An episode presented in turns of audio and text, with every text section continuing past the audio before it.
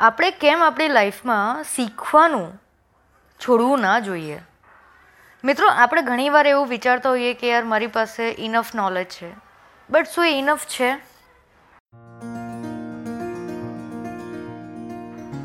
હે ગાઈઝ હું છું Rangili Hetal and you are listening me in my show a girl who loves to talk about AI automation cars and many more informative things. Friends આપણે જ્યારે શીખવાની વાત કરીએ ને ત્યારે ઘણી વખત આપણને એમ થાય કે એ આપણે જે ગમતી વસ્તુ હોય ને એ વધારે આપણે શીખવાની ટ્રાય કરતા હોઈએ છીએ.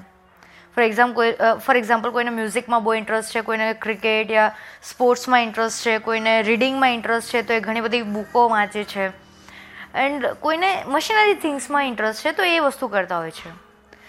બટ મારો ક્વેશ્ચન એ છે કે શું આપણે જીવનમાં શીખવાનું છોડી દેવું જોઈએ? આપણે કેમ વારે વારે નવી નવી વસ્તુ કે એકના એક વસ્તુ શીખવી જોઈએ? મિત્રો, આપણે, આપણા જે પૂર્વજો છે, એ એમ કહેતા હોય છે કે આપણા પેરેન્ટ્સની વાત કરતા આપણને એમ કહેતા હોય છે કે લાઈફ આપણને ઘણી બધી વસ્તુ શીખવાડી દે છે સમયની સાથે. એન્ડ આપણે પોતે આજે એક્સપિરિયન્સ કર્યો છે કે ઘણી વખત આપણી લાઈફમાં એવી સિચ્યુએશન આવે છે કે આપણે જે વસ્તુ ના વિચારી હોય, એ વસ્તુ આપણે કરતા થઈ જઈએ છીએ. રાઈટ સાચી વાત છે ને ફ્રેન્ડ તો એનું કારણ છે કે લાઈફ પણ આપણને એ જ કહે છે કે તમારે મળતા સુધી બધી વસ્તુ શીખવાની છે, તો આજે આપણે જીવીએ છીએ. તો આપણે ઘણી વખત એમ વિચારીએ છીએ કે યાર, આ વસ્તુ મારાથી થતી નથી કે આ વસ્તુ મને નથી ગમતી. દેટ્સ ઓકે નથી ગમતી તો. બટ આપણે એક લિમિટેડ સ્કિલ્સ નહીં રાખવી જોઈએ આપણી લાઈફમાં આજે એટલી મોંઘવારી છે તો લોકો એમ કહે છે કે એક અર્નિંગ પર ઘર નહીં ચાલે, કે એક એક અર્નિંગ પર લાઈફ નહીં ચાલે. તો બીજ, બીજો એક અર્નિંગ સોર્સ હોવો જોઈએ આપણી લાઈફમાં સેમ વે તમારી પાસે એક સ્કિલ્સ હોય તો તમારે ઇનફ નહીં હોવું જોઈએ.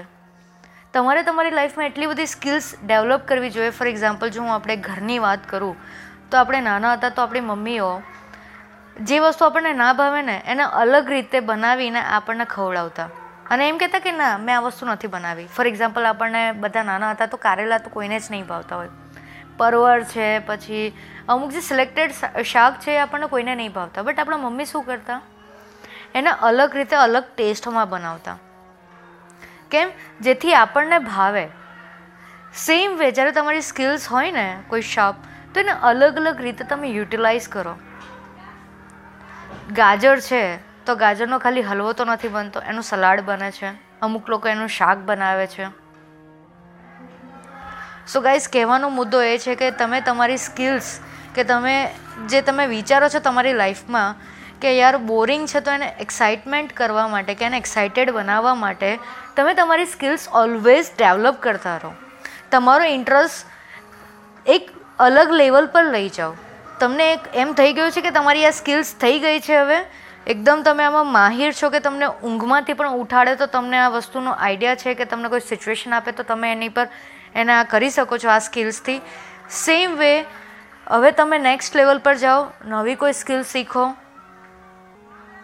જે જીમમાં હશે જીમ ટ્રેનર્સ તો એક જ એક્સરસાઇઝ નહીં કરાવશે, એ અલગ અલગ કરાવશે. કેમ? કારણ કે એકને એક એક્સરસાઇઝ કરીને તમે પણ કંટાળી જશો.